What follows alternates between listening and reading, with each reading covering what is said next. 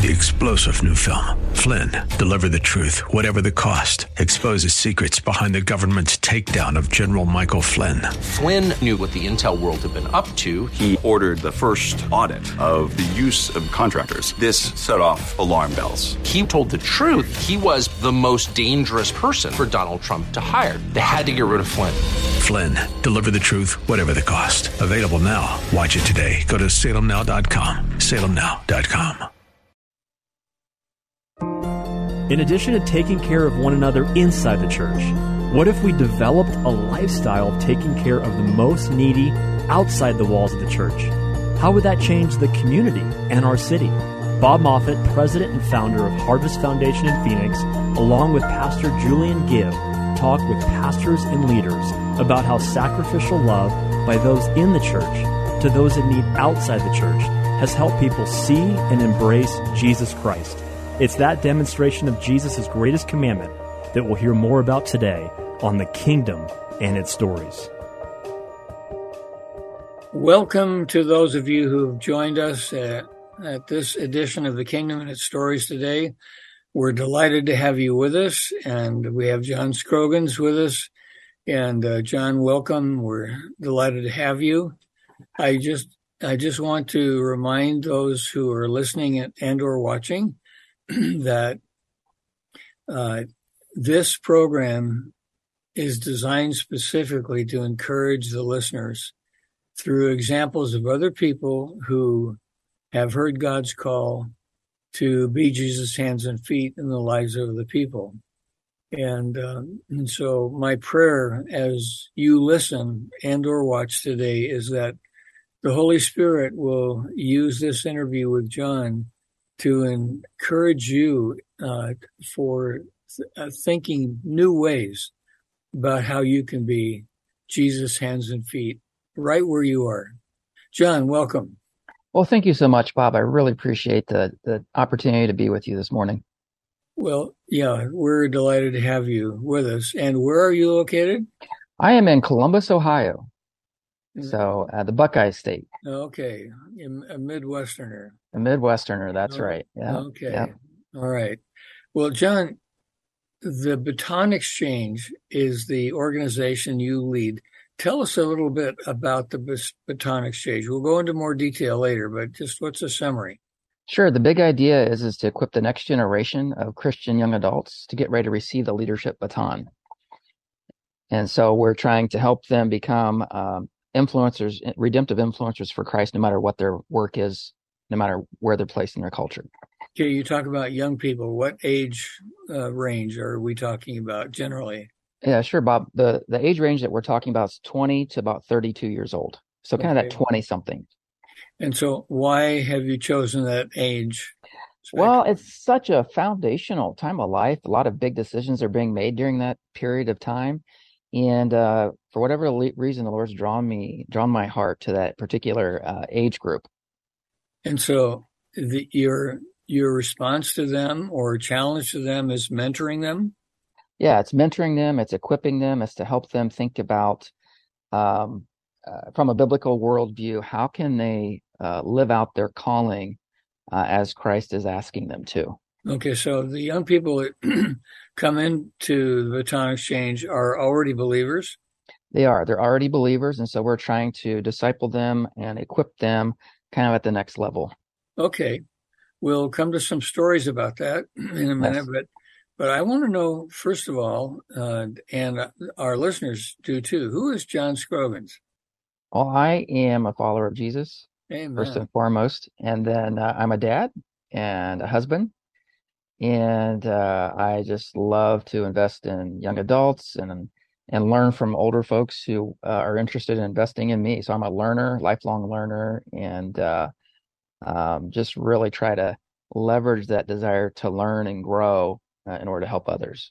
How did God um, lead you to that place in your life? Well, my background's in business, uh, academically, and in the workplace. And uh, over time, I became interested in business as mission and that kind of morphed into more workplace as ministry mm-hmm. and so uh, through this these different seasons of life god started um, really kind of defining, I guess, a, a call in my life for workplace ministry, but equipping others for that. Hmm. So, uh, how did how did Jesus get a hold of you? I was five years. I was five years old. So you grew up in a Christian family. I I did. Yeah, my dad was a first generation believer, and then he shared, you know, his faith. He became a Christian as as a young man. Uh, and then at five years old, I really did make a conscious decision uh, to follow Jesus. And as a child, even remember just being hungry to learn God's word. And so I'd spend time as a, in elementary school just reading the Bible on my own and wow. and uh, just uh, praying. And I remember God answering very specific prayers at that age. And so, yeah, he really uh, got a hold of me early. What's one example of a specific prayer that he answered? That I was about five, six, maybe seven years old, something like that. And I had a yeah. stomach ache. And I went to my dad and said, Dad, I'm, I don't feel well. I feel sick. And he's like, Well, why don't you go pray about that? So I remember going to the bathroom and kneeling down and praying about this really bad stomach ache. Got up and walked out, was gone. Uh, got it. Like he just, I, he just like healed it. Boom. So that really, um, left an impression on me. Now, has he done that every time since? No, he said. Yeah, all right, okay. All right. But that was something that he did at a very early age to help me understand. I wish I had a picture of that. Uh, what I'm imagining is the toilet as your altar. It was. and uh, you know, kneeling down at that. And, and, it wasn't because I was trying to get something out of my mouth either, stomach. It was right. like he actually answered the prayer. So, right. amen, uh, amen. Okay, good. Well, that that rings a bell with me. My dad was a pastor, and mm. uh, and I can't remember a time ever in my life that I didn't love Jesus. Mm. You know mm-hmm. the, the you know the conversion experience, I guess, was just as a decision. I'm I'm mm-hmm. going to publicly acknowledge, you mm-hmm. know, what I believe. You know, mm-hmm. so yeah. But I was a little older, maybe seven, Okay. You were yeah. pretty precocious at five. well, and the thing is, Bob, is that he has demonstrated his uh, love for me as my papa uh, from a very young age, and um, through uh, down times, up times, thick and thin. Um, I've definitely known that he is there. He listens, and he he really cares. And so, right. through these different experiences of uh, very personal uh, relationship uh, it's just reinforced to me over and over again that God is real and and uh, yeah, he he loves me and he loves how, others. John, how important was uh, the example of your dad or your or your and or your parents, you know, in that realization of who God was? Uh, very important. My dad, my dad was definitely not when he became. He wasn't. He didn't. Wasn't. He came from a pretty troubled background. So when he accepted Christ, it was a pretty dramatic turnaround for him. And um, uh, he shared how God had answered prayers as a young believer for him, and that really impacted me. Mm. And and then I remember sometimes we grew up seasons of our family we grew up in poverty, and I remember God answering specific prayers to provide and oh. uh, healing. Like my brother fell off. We were doing a construction project. He fell off a second story, broke his neck uh, our church happened to be there at the time helping us. They prayed for him. Boom, his his, his neck was healed, you know. and uh, the x-rays showed he had a broken neck. We called it 911. They came, picked him up, took him to the hospital. Said, well, his neck was his neck's fractured, but there's like it's it's it's there's nothing. He's healed. Like that's all healed over. So those kinds of things throughout life have really reinforced it. And my dad did devotions with us nightly you know, uh, reading the Bible together and uh, so on. Yeah, so it's very formative. So when we start, when we talk about um, being Jesus' hands and feet, it sounds like you, your experience is that one of the most important places to begin that is with your children. Absolutely. Absolutely. I have an 11 year old daughter, and that's top of mind for me. Amen. it's how to disciple her. Yeah. And ultimately, the decision is hers what she yes, does with that. And um, but I still feel a strong sense of calling to disciple her. Right. Okay. The baton exchange. Tell us, unpack for us. You know how what what's the strategy in general? I know I know I've, I've seen the chart that you Mhm. showed me the last time we talked, and it was mind blowing. Mhm. Also complex. So right, right. How can you, how could you describe to our listeners and viewers um, what the process is? Yeah. So with these young adults, I really believe they have the capacity to influence and impact culture for Christ, you know, as redemptive influencers. So the question that I had as I was starting to develop Baton Exchange and the equipping ministry is, well, what does it take to be an influence for Christ in the workplace? And kind of reverse engineering that and essentially came up with some a holistic a holistic approach to developing young adults Meaning, which meaning so like if so for example no one will really care about what you think about jesus if you're incompetent in your work. Yeah, you have no credibility in the workplace. If you're lazy and also your character if you're lazy if you're backstabbing people people don't want to hear what you have to say about Right. jesus. It's Right. inconsistent.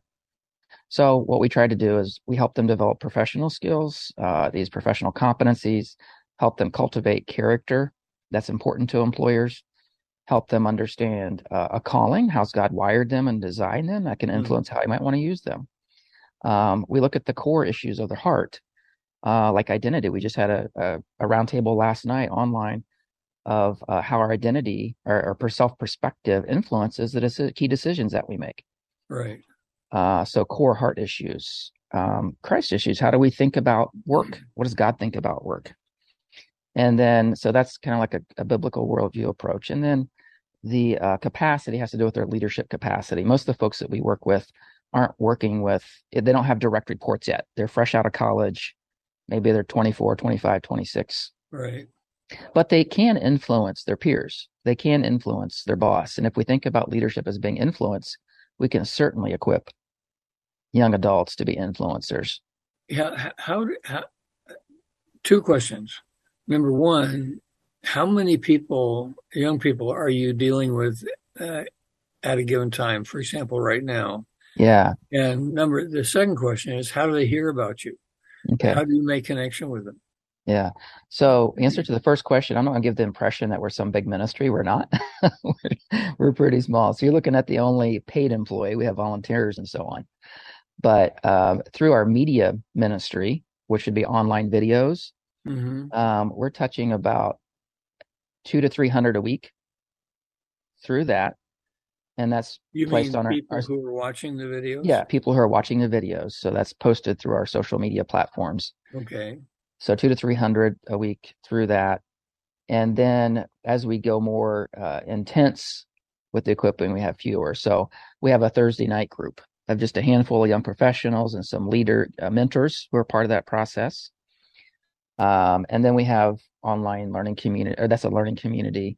So it varies. Um, over the years, we've placed about, matched about 80 mentors in three states, mentor matches Okay. young adults. And um, we now have uh, we have alumni in different parts of the world, which is pretty fun. And some of those alum have cycled through our board of directors, which is also Wow. kind of cool. So how So- many, you, you talk about global, uh, how many countries are represented in, the, in those you train? Yeah, so we have probably 20, a little over 20 countries and region, 20 countries represented. Now, again, that's not like large numbers per, you know, like numbers of people in those countries, but it's been very cross-cultural for us. And those who go to another country, do they stay in touch with you and you work through them to Yeah, work with them? some do, some don't. So, uh, yep, some are, um, yeah, some are, uh, we still keep in touch. Even some of them have cycled back through as volunteers for us and kind of zoom in or whatever. So we had that a few months ago with someone in China, for example, who went Okay. through something like 10 years ago. Okay, let me just take a quick break here to let those who are listening and are watching to know that you're listening and watching the Kingdom and its Stories. And we have John Scroggins with us from the Baton Exchange. He's the founder and director of this organization, which attempts to equip young leaders in the business, in the marketplace to be leaders in the sense of being examples of people who mm-hmm. follow Jesus and to be influencers of those in their in the place of their of their work. Right. So, Right. so Right. You you in summary, uh, from what I picked up, you have about three people, at, 300 people at a given time that are in contact with you through your social media, but then you have online training.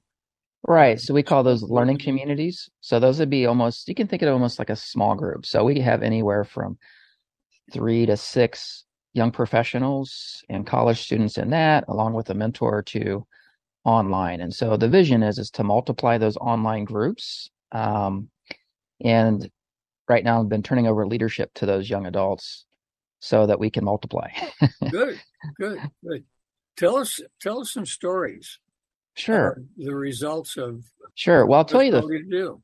Yeah, well, I'll tell you the first story. It's actually like uh, it's a catalyst for me to continue doing what I do, and it's unfortunately kind of a, a sad story to start with, but it's a catalyst. So, um, I when I was working in the marketplace in business development, um, I was part of a young professionals uh, club, and I met Mike in that club, and Mike had been a believer. In fact, he was leading Bible studies on campus uh, at a large university and uh, he was getting discipled. He was discipling others, and he was in a leadership role. But what happened for Mike is, is when he he, he was in a, he was in a, a business major, and when he went into the world of banking, and was no longer he did that campus to career transition. He's no longer on campus getting really good discipleship. He had trouble uh, plugging into a faith community that was similar to what he experienced on campus in that campus ministry. So he walked away from his faith, and that's where I met him. When I met him, he was kind of vacillating back and forth. And so it's like I discovered that there's way too many Mikes, unfortunately, out there who, when they move from campus to career, they're walking away from their faith. And I, I don't really want to see that happen. I want to help stand in the gap. So that's what we're trying to do. And So how did so- you how did you work with them to so we just continue you know we, we've lost touch frankly that was many I, that was like 15 20 years ago that i was in that right. in that role and um but now it's really motivated me to help how can we step in the gap for the Mikes out there. Mm. and so an example one example would be benny. Uh, benny actually was a top uh top graduate student for ohio state university uh mba and he um he heard about our ministry through someone else who was in it.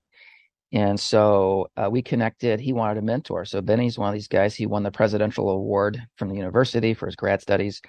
And um, he just found it hard to believe that you could follow jesus and be a successful business person Mhm.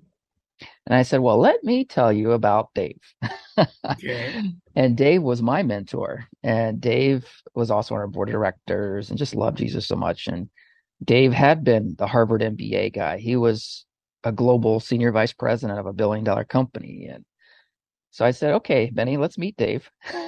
you can see that it is possible to really be from the worldly, from the eyes of, of maybe the culture, be extremely successful in your occupation and still be successful following Jesus. Right. And so I met, I matched him in a mentoring relationship, and it really opened Benny's eyes. So now today, ten years. So Benny eventually started on our board of directors.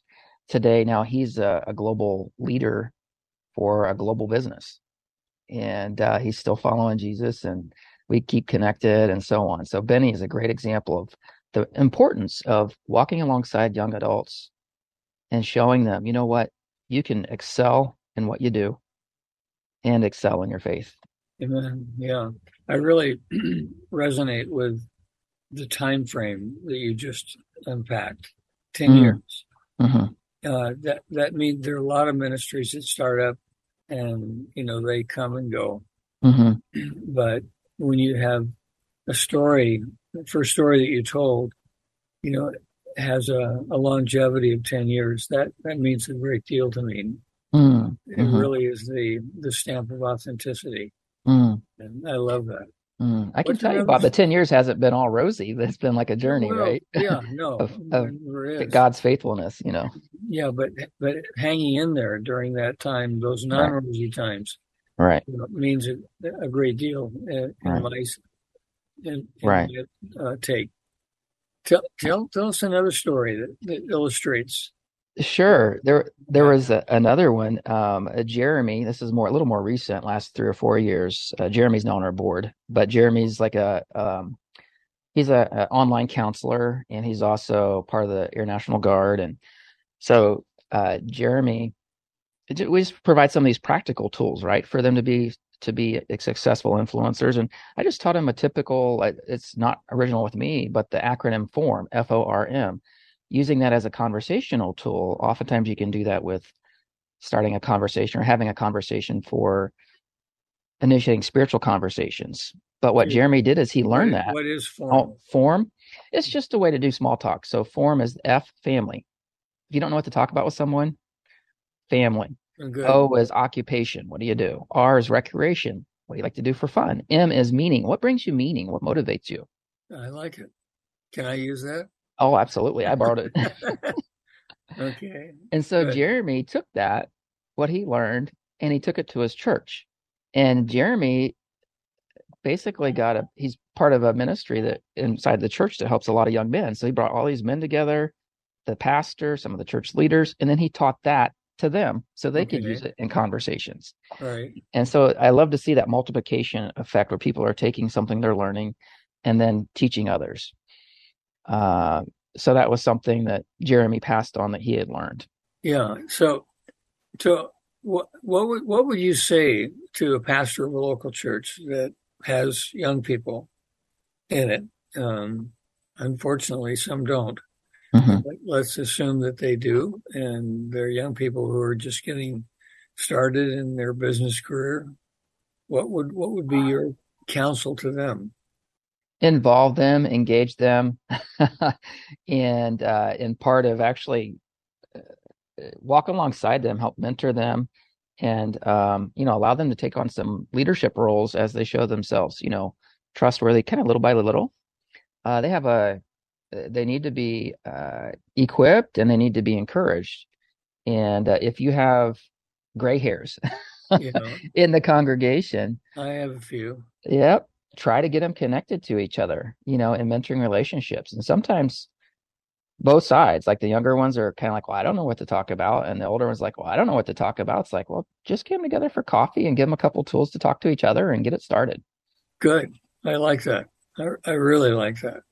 How many churches, evangelical churches, do you what percentage would you say um, have this kind of sensitivity toward the young business people in their in their congregations? Yeah, well, I I don't know what the percentage would be, but I'd say it's pretty probably pretty slight. Um, as we typically think about our culture is starting to move more toward um, or the church is starting to move more toward a theology of work, but I think it's still really lacking. So, how can pastors encourage and equip their folks to think about their workplace as ministry, as a place to operate in their ministry? So uh, it's still pretty very very very slim margin. Yeah. So there's a lot of work to do. A lot of work to do. That's right. Yeah. Okay. Um, and so, what would you say to the individual who's listening? How could they be Jesus' hands and feet in this way? Um, I would say reach out to a young adult. You know, they believe it or not, they really many of them really do want mentors. They want someone to walk along. They want a guide by the side, not a sage on the stage, kind of borrowing some other Okay, people's like kind that. of Yeah. you know, they want someone to walk alongside them, share life with them, grab a cup of coffee, just see how they're doing. And uh, so be in, invite them over to your house for supper, you know, So uh, yeah, take the initiative. take the initiative and don't be discouraged because uh, the demographic is so many of them don't have a lot of ties of responsibility. So they can kind of be a lot more footloose and fancy free than what we prefer in our interactions. So you got to be patient and persistent. Yeah, I, I've, in my experience, uh, John, I've discovered that that young people really want that, Yeah, they do. but they don't know how to to start it. Right. They Right. don't know how to initiate it. So uh, I think Right. that for gray hairs like me, you know, it it's important for us to to take that initiative Right. and to look for those young people who, you know, who might be floundering, hmm um, Mhm. and just hey, How would you like to have a cup of coffee? Yep. Yep. Yeah. Yep. Don't feel awkward about it. Just do it. Right. Yeah. John, thank you so much for your willingness to spend time with us today. And I've been encouraged, and I'm sure our listeners have. And may the Lord bless you as you continue to uh, to advance His kingdom by taking an interest in young people and mentoring them in the ways of the kingdom and in the ways of how do we how do we live the kingdom through our vocational life. Well, thanks so much, Bob, for the opportunity. God bless you. You as well. Thanks. Jesus defines discipleship as come and follow me. Next Monday at 5:30 p.m. on Faith Talk 1360, we'll hear another testimonial from a leader demonstrating how they and the people of the church are sacrificially loving the needy and beginning to see real change in their communities. If you have a personal example of how you are being the hands and feet of Jesus with your neighbors, we'd love to hear from you. Enter your story at harvestfoundation.org. That's harvestfoundation.org on the Contact Us tab. You can also subscribe to the podcast on the Kingdom and its Stories on Apple Podcast and Spotify. Three star general Michael J. Flynn, head of the Pentagon Intelligence Agency, knew all the government's dirty secrets. He was one of the most respected generals in the military. Flynn knew what the intel world had been up to. He understood its funding. He ordered the first audit of the use of contractors. This set off alarm bells. The explosive new documentary, Flynn, Deliver the Truth, Whatever the Cost, uncovers the facts behind this scandal. Flynn told the truth. He was the most dangerous person for Donald Trump to hire. I find out the worst enemy that I'm going to face in my life is right here in America. They took my assessment and they wanted me to change it. And I was like, I'm not changing it. They had to get rid of Flynn. With in depth interviews, archival footage, and never before seen personal records of the man behind the headlines. I just felt like I was drowning. Flynn, Deliver the Truth, Whatever the Cost. Available now. Watch it today. Go to salemnow.com. Salemnow.com.